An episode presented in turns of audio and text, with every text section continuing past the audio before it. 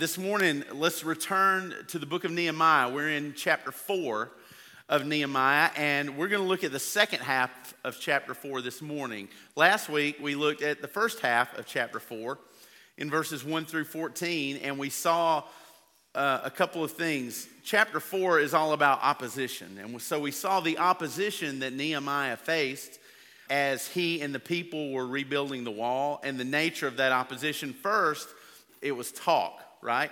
It was words, it was people saying things, condemning, ridiculing, making fun of them.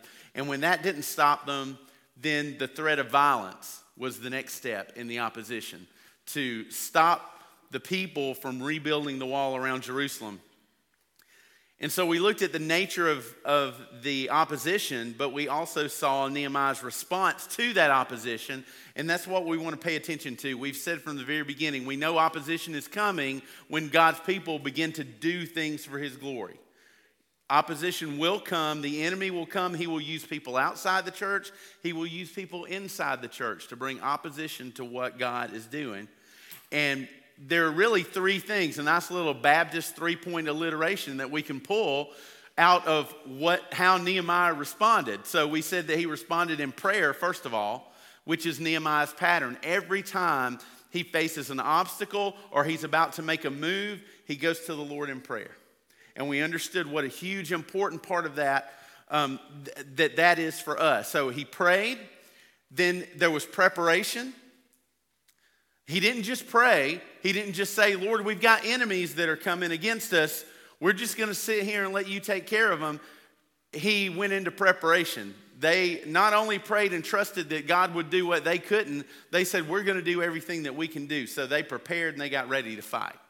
And we said that that is also the case for us. But then at the end, and we're going to talk about in depth today, there was prayer, there was preparation, and then there was perseverance the work didn't stop. They didn't let the opposition, they didn't let the adjustments they had to make stop them from continuing what God had told them to do.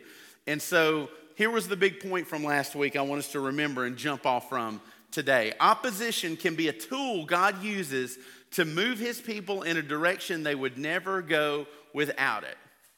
And you remember that. And you know, some of you know that's true in your own life because you've been in a place where opposition, God has used it. God uses it. God used opposition in the early church to grow the church.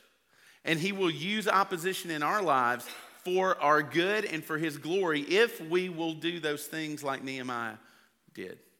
If we pray, if we, if we seek to be prepared and to be ready and trust God to do what He can do while we do everything that we can do. So God used the enemies of Judah to bring about all three of those things in Nehemiah and the people. You realize that.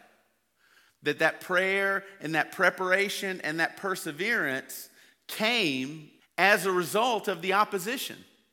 And what we said before, I admitted to you last week if there's not sometimes opposition in my life, I will be content to just sit right where I am and do nothing.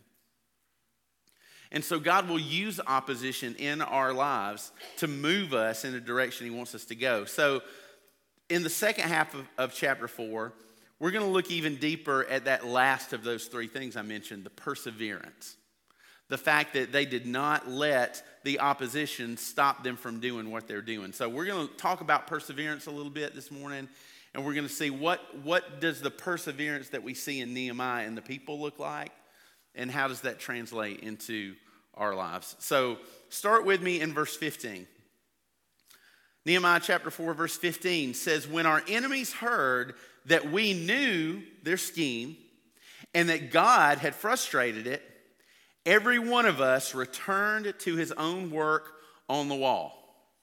Now, there is a whole um, outline for what I just talked about in that one verse, in verse 15. And I want you to see it it says, When our enemies heard that we knew their scheme, there's the preparation. Nehemiah and the people knew that they were coming, knew what the plan was to come against them, and they got ready. And so Nehemiah and the people said to their enemies, Hey, we know what's up, and we're ready for it. If you come, you come, but we're gonna we're gonna fight. So when he when the enemies knew their scheme, there's the preparation, and they heard that God had frustrated it, there's the prayer. God, you do what only you can do while we do everything that we can do.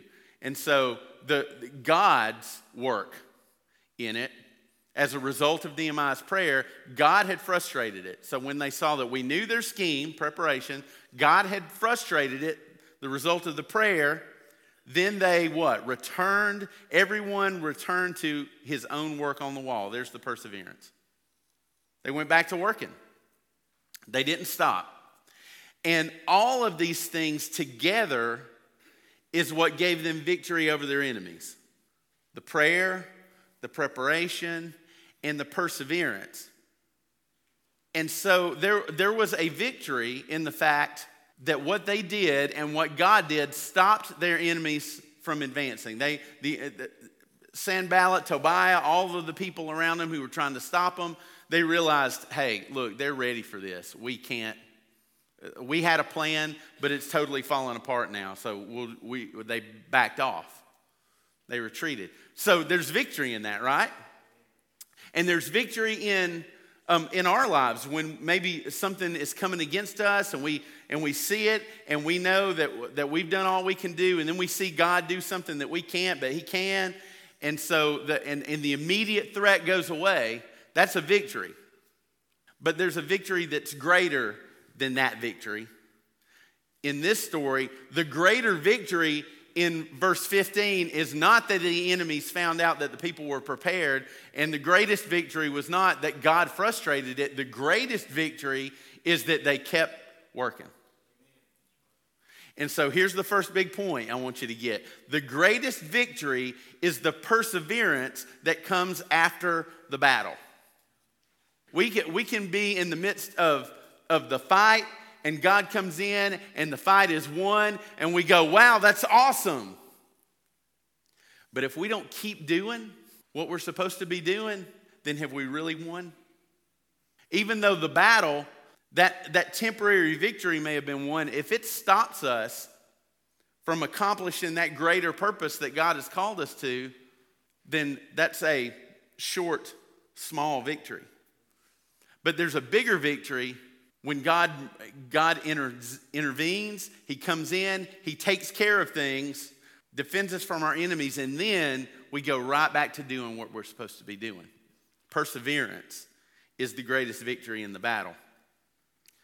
C.S. Lewis said this God knows our situation. He will not judge us as if we had no difficulties to overcome. What matters is the sincerity and perseverance of our will to overcome them. When we get into battles in our life, whether it's personal battles, battles for our family, battles for the life of our church, they can wear us down, can't they? You ever felt that way? You're in the midst of, of fighting something, and all you want to do is survive that battle and get past it. Like, if we can just figure this out, like, God, if, if you can just if you can just work this thing out, I, am I'm, I'm doing all I can do. If you can just bring, bring us victory in this one little battle right here. And, and sometimes we can use all of our energy to when God does bring victory and that battle's over, we're just exhausted. And we want to just sit, maybe do nothing. It's okay for us to sit and rest when God empowers us to win, but we can't stop. And sometimes that happens. Even in the midst of a victory, we fight and fight and fight, and then we and then the Lord brings victory, and we're like, whew, and then we stop, and maybe we stop and sit down and we quit moving because we don't want to go through that again. Because it was so exhausting. So I'm just going to sit right here. That was rough. Thank you, Lord, for bringing me victory, bringing, getting us through that. That was awesome. But you know what? I'm not interested in going through that again, so I'm just going to sit right here. Nehemiah didn't do that. Nehemiah and the people returned to work. So they persevered, they continued the work after the battle. But then there's something else we're going to read and find out. When they went back to work, they didn't go back to work the same way they did before the battle. Look at verse 16. Let's read through verse 18. It says, From that day on, half of my men did the work, while the other half held spears, shields, bows, and armor. The officers supported all the people of Judah who were rebuilding the wall. The laborers who carried the loads worked with one hand and held a weapon with the other. Each of the builders had his sword strapped around his waist while he was building, and the one who sounded the ram's horn was beside me. So not only did Nehemiah persevere, he said, once the, the, that battle was over, we got right back to work. But Nehemiah learned some things, didn't he? And the people learned some things through that battle and through that struggle. So they made some changes.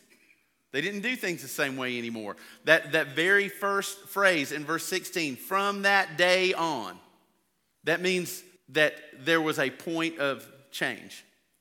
That from this day forward, our work looked very different than it did before this. Why? Because we've experienced a battle and we've learned from it. God has taught us. So now we're going to move forward and do things different. Why? Because we want to be prepared if this happens again. And so he gives some really specific details. So before, all of the people were pretty much working on the wall. So now, because of the threat that's come, God's delivered them from the immediate threat, but He knows this could happen again, so we have to be prepared. So He splits the people in half. And half of the people continue working rebuilding the wall, while the other half guard and defend the half that are doing the work.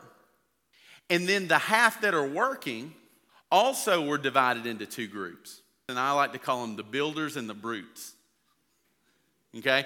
And that's kind of how I picture when I read it. He says that half of them were working with their hand, they were rebuilding the wall, and they were the ones that had the swords like attached to them. Now, why would they why would they have their sword like on a sheath or whatever attached to them? Because they're putting the wall together. They need both of their hands. So they're both of their hands are at work, but they're ready. They got something to defend themselves with. But then there was the other group of people, the ones I call the brutes. It says that they carried rocks and material with one hand and they had a weapon in the other hand. So I kind of picture when Nehemiah is kind of dividing and giving assignments now, he's, he's saying, All right, we got to adjust. We're going to continue doing what we're doing, but we're going to do it different. So half of you guys, you're going to be stationed to defend everybody that's your sole job. You guys are going to keep building the wall. Um, but maybe the big, strong guys, the brutes, he's like, you guys are going to carry, you're going to do all the, the legwork. You're going to do the heavy lifting. You're going to carry stuff. And I'm thinking those guys probably were pretty strong, especially if they were carrying big size rocks and they they loading those things up with one hand and they've got a sword or something in the other hand it was probably the strongest of the men i'm guessing that were taking care of that but then there was the other group who was building the wall. So you got half of them that are, that are doing the heavy lifting, moving stuff around, one hand on the rocks, one hand on the weapon, and then you got the other half who have their weapons with them. They're ready if they got to fight, but their both hands are free because they're putting the wall together.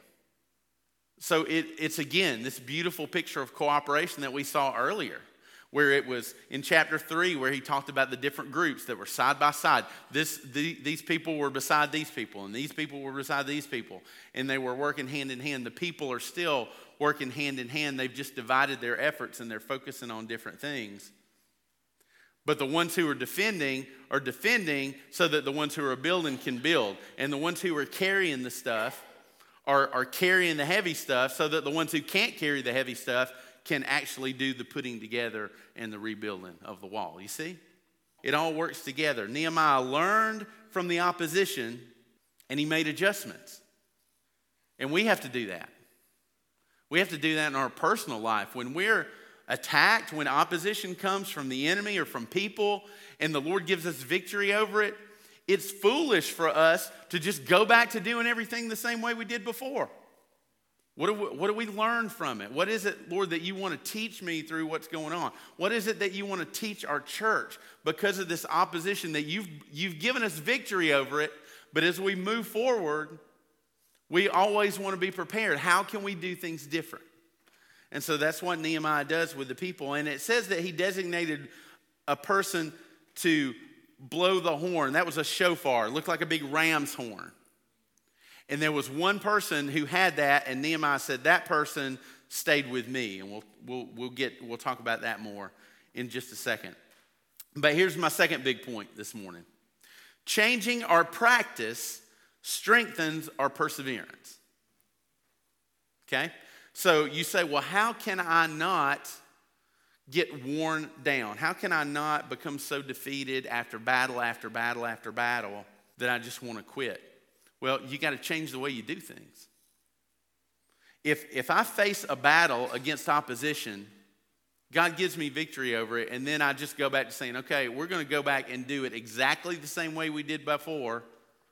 Guess what? That same opposition is probably going to come back again over and over and over. If I don't, if I don't have some sort of defense, if I haven't learned something from that experience and then and then changed the practice of the way I'm doing things, then I'm just as vulnerable to that attack as I was beforehand.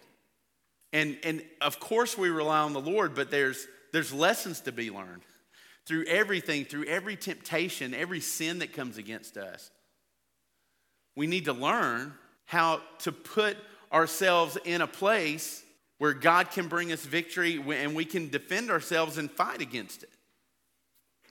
If it's true when we win the battle, it sure is true when we lose it. How many of us face a particular temptation in our life and lose to that temptation, and then go back to dealing with that temptation the exact same way we did before we lost to it. Nehemiah changed and adjusted the way he did things, and, and he was winning. What does that say for us that feel like we're losing? Maybe part of the reason I keep losing the battle with this particular temptation is because I'm not learning from it. I'm not making any adjustments. I'm not, I'm, I'm, I'm so much relying on God to do everything that only He can do. I'm not doing anything that I can do. Especially when we're defeated, our enemy is going to return. Nehemiah knew that even though we had victory in this one particular instance, those enemies outside of the wall didn't stop hating them. They all of a sudden didn't just decide, well, it's okay with us if you rebuild the wall, that's fine. We changed our mind. No. They, they still hated Nehemiah. They still hated what was happening. They still hated to see that wall go up. And Nehemiah knew we, God has given us victory over them now, but they might be back. And when God gives us victory over something, a temptation or an opposition, like we can glory in that and we can celebrate it, but we also need to be learning from it. And we also need to be making adjustments so that when that thing comes back, that we'll be ready for it in a different way, in a new way. For this church, the perseverance that you guys have shown over these past two years has been a challenge, hasn't it? We've had to learn together how to persevere, and it's not been easy. It's been difficult. And part of that perseverance was figuring out how we needed to change the way we do things. And the way we do church from this day forward, like Nehemiah says, probably isn't ever going to look like it did before that because we've learned things. So we have to make adjustments so that we can be ready for whatever happens next. So, what battles are you facing? Just think about your life for a minute. Who are those enemies in your life that have come against you? Maybe God has given you victory in some of those battles, but have you made any changes to strengthen your perseverance? Because if we don't, if we don't make changes to our practice, we can withstand one battle but then if we go back to doing it the same old way, we're going to face that battle again. We go back to doing it the same way, we're going to face it again over and over and over. And eventually, if that's the way we persevere, you begin to not rely on God so much and you begin to think, this keeps happening, I've got to do something to fix it. You rely on yourself more than God, you eventually wear out, and then you just burn out into nothing.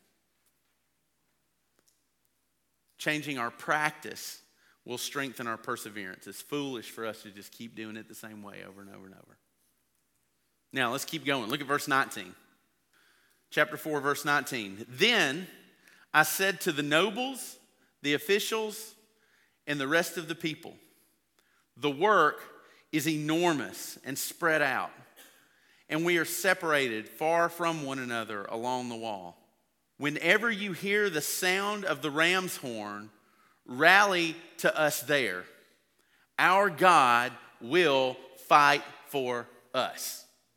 Exclamation point. So we continued the work. There's perseverance again. While half of the men were holding spears from daybreak until the stars came out.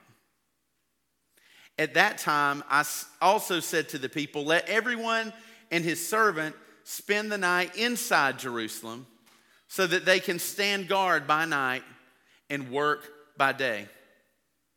And I, my brothers, my servants, and the men of the guard with me never took off our clothes. Each carried his weapon, even when washing. So there's a picture I see here in these verses that is third big point. Partnership strengthens our perseverance. Like, how do we last for the long haul? How do we continue being faithful and not quitting and not burning out and not giving up? We need people. Um, Nehemiah put a support system in place for the people so that nobody would be faced with opposition by themselves. And he did some specific things. It says in that passage that the people had to work longer hours. It said that they worked not just during the day, but they worked into the night. And he asked the people to spend the night in the city that was because before, when they were working, the people would go to their homes, which would be outside the city. Many of the people would have lived in towns and villages around the outside of Jerusalem, there in Judah. They would have left their homes every day, come into the city, did the work, and then when it was quitting time, everybody would pack up and they would go back to their homes. And Nehemiah says, Look, our, our workforce is in half now. Half of us are defending the group, half of us are building. That means if we want to get this thing done, we need all hands on deck. We need to be as efficient as we can with our time and with our resources. So, hey, instead of you guys leaving and going to your homes every night, just stay here. And then it says that Nehemiah and his men stood with the people and for the people because it says in the end they never took off their clothes. That means that even at the end of the day, when the day was done and everybody else was settling in, staying inside Jerusalem, and they were getting ready to rest and they were getting ready to go to bed, Nehemiah and his leaders around him didn't. Like they weren't putting on their PJs and tucking themselves into bed at night. They stayed fully clothed all the time except when they took a bath, of course. But why did they do that? Because at any moment, if a threat came, they would be up and ready to lead. So we see in that the principle too that what we talked about a couple of weeks ago that in leadership you good leaders don't ask the people under them to do stuff that they're not willing to do. We see that in Nehemiah here. That even when the people were resting, he didn't. He rested. He had to have slept, of course, but he didn't. He didn't change clothes. He didn't um, like take off his armor and things like that and lay down his weapons. He always had his weapons. It even says in verse 23 each carried his weapon even when washing. Because he knew he had to be ready at any moment to lead the people and to defend the people. And the person with the shofar was to blow the horn if there was an attack in a specific part of the city around the wall. Nehemiah knew that he would be, if there was an attack, as soon as he found out he was going to be the first one there, and that shofar person was going to be with him, and they were going to go to the place where the battle was, and they were going to blow that horn, And Nehemiah says, We're all spread out. The work is immense. There's so much to be done, and we're all in different places, and we've got to have a system because if one person on this part of the wall gets attacked, we are so spread out, we may not know it. Like this, this group right here may, may be attacked, and everybody else just keeps working on their stuff and they're completely oblivious to this. We've got to draw attention to that area. Why? So that these people don't have to fight alone. So when you hear that shofar blow, drop what you're doing and you rally together wherever that horn's blown because that's where the battle is. We need people who will rally to us when our perseverance is attacked. When we come under attack, we need people to rally with us. When I come under attack, when my life and my family come under attack, I need people that I can blow the horn. And when I blow the, my horn, I know they're going to come. They're going to drop what they're doing and they're going to come rally to help me so that whatever I'm fighting, I'm not fighting by myself. Because what comes against me and my faith and what will come against you and your faith is always going to be bigger and stronger than you. Don't try to be the hero. Don't think, I don't need any help. This temptation is coming and, it's kicking my tail, but you know what? I'm just going to I'm just to fight it by myself. I'm not going to get anybody else involved because I can do it. No, you probably can't. Because those forces that are coming against you are stronger than you by yourself. So you need people to rally. We need people to rally with each other. That is part of our responsibility for each other in the church. Is to rally with one another and help fight off the opposition and the sin that comes into somebody's life, not to kick them while they're down. But unfortunately, we get pretty good at that too. We have to find those people in our life and we have to get those people in place before the battle. We, we need to know who those people are before we need them to fight with us. And that's what Nehemiah did. He came up with a plan. There wasn't an imminent threat at that point, but he put together a plan. And he says, when it does happen, this is how we're going to let you know, and this is what we need you to do. So we have to find those people in our life before we need them because we don't know when the opposition is going to come. We don't know when, I don't know when my next battle is going to be. But when it does come, I know right now there are people in this room right now that are my rally soldiers. If I blow the horn, I know they're coming. The point is, nobody fights alone. That's what Nehemiah was making sure of here. And we got to make sure of that. You need people to rally to you, and there are also people around you who need you to be those rally forces for them. Who are those people? Who are those people in your life? Do you know who those people are? You know who's coming when you blow the horn. And if you don't know who they are, you need to ask God to show them, show them to you. And you need to go have some conversations with people. Say, look, I, I, I need people, and I want you to be one of my people. And who are you a, a rallier for? Don't just be the one that's always calling for help. Don't just be the one that's always blowing the horn. Who are you assigned to? Who is that person that when they blow their horn, you're dropping what you're doing and you're going to them. You got to know who those people are too. But you know what else is true? I'm going to say this and you're going to be like, what? Even when we rally together, we're still not strong enough. Even when we all rally together, if we're doing it on our own, we're not strong enough because every force that will come against us, it doesn't matter if it's fighting us or it's fighting a hundred of us. If we're fighting it on our own, it will obliterate us every time. That's why Nehemiah says, when you hear the horn blow, come and rally there. And he doesn't say, we will take care of it or we will fight or we will be victorious. He says, God will fight for us. He'll fight. He will, whatever, whatever we win will be because of Him, not because of us. But we're going to do everything we can do. All our best effort together is still nothing without the power of the Holy Spirit. Just know that. Don't, don't, don't, don't be fooled into thinking, oh, we can just do it all together. No, we can't. We can all do it together wrong. You realize that, right? Well, it, it, we can all do it together right, and we can all do it together wrong. And when we all do it together wrong, it's just as bad as if one of us does it wrong.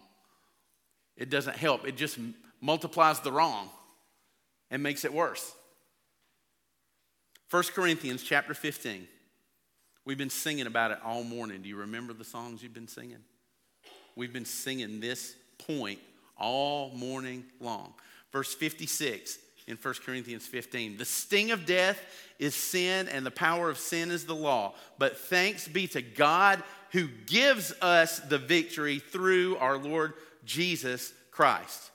Therefore, my dear brothers and sisters, be what? Steadfast, immovable, always excelling in the Lord's work because you know that your labor in the Lord is not in vain. There is no verse 58 unless there's a verse 57. You realize that? All of that, verse 58, be steadfast, and immovable, always excelling in the Lord's work. that is not there unless verse 57 is there. Thanks be to God who gives us victory through our Lord Jesus Christ. That's the foundation of everything. That's the power that moves everything. Then, because of that, we can have verse 58. We can persevere. We can have strength. We can do everything that we can do, and it will be successful, but it will always be because of Him. And so you say, well, how can I know that, Eric? Because it doesn't always feel like that. My life doesn't always feel victorious. How can I know that God will always fight for me? How can I know that God will always defend us? Nehemiah said, when we rally together, the Lord will fight for us. How can I know that? I'm going to tell you how you can know that because He's already done it. he's already done it. Like, go back home, like, look up the songs that we've been singing all morning long that Dan and I didn't even talk about, what songs we were singing. Holy Spirit just does that. Go back, listen to all those songs, and then pay attention to this. It's all through it. Some of you, I'll tell you this, maybe even after Sunday school, come back in here for the song service, sing all the songs again, then you can leave. You don't have to listen to me again. come back in here for the song service, listen to all the songs again, and you will worship differently. Because this, is what, this is what we've been singing all morning. He will always fight for us because he already has. He won the victory. He fought the greatest battle eh, on the cross. That's it. And he won it and, and he conquered it. Romans chapter 8. Let's read this. This will be the last scripture. Romans chapter 8, verse 31. What then are we to say about these things? If God is for us, who is against us?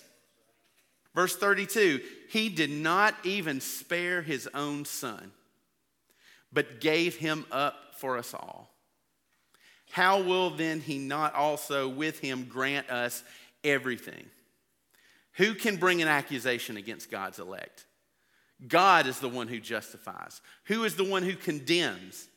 Christ Jesus is the one who died, but even more has been raised. He also is at the right hand of God and intercedes for us. Hmm. who can separate us from the love of Christ? Can affliction or distress or persecution or famine or nakedness or danger or sword? No. In O, in all these things, we are more than conquerors through him who loved us. My goodness. Perseverance comes from faith, not faith in ourselves, but faith in the one who has already fought and already won every battle that we will ever face. And more so. And so the question I have for you this morning is Have you put your faith in the victor? The one who wears the victor's crown, the one who has overcome. Have you put your faith in your trust in him as Lord and Savior? Because the perseverance that we've been talking about isn't possible without him. Without that relationship, without his work in our lives, to where he does things and, and, and we step back away from it and go, How did that happen? You know what that's like. You endure something, you're, you're, you're victorious through something, you make it through something, and you step back and go, How in the world are we still standing? It's because of Jesus. Because he took, he's already fought. He was fighting for you before, he was fighting for us on the cross, and he's fighting for us now. And nobody beats Jesus.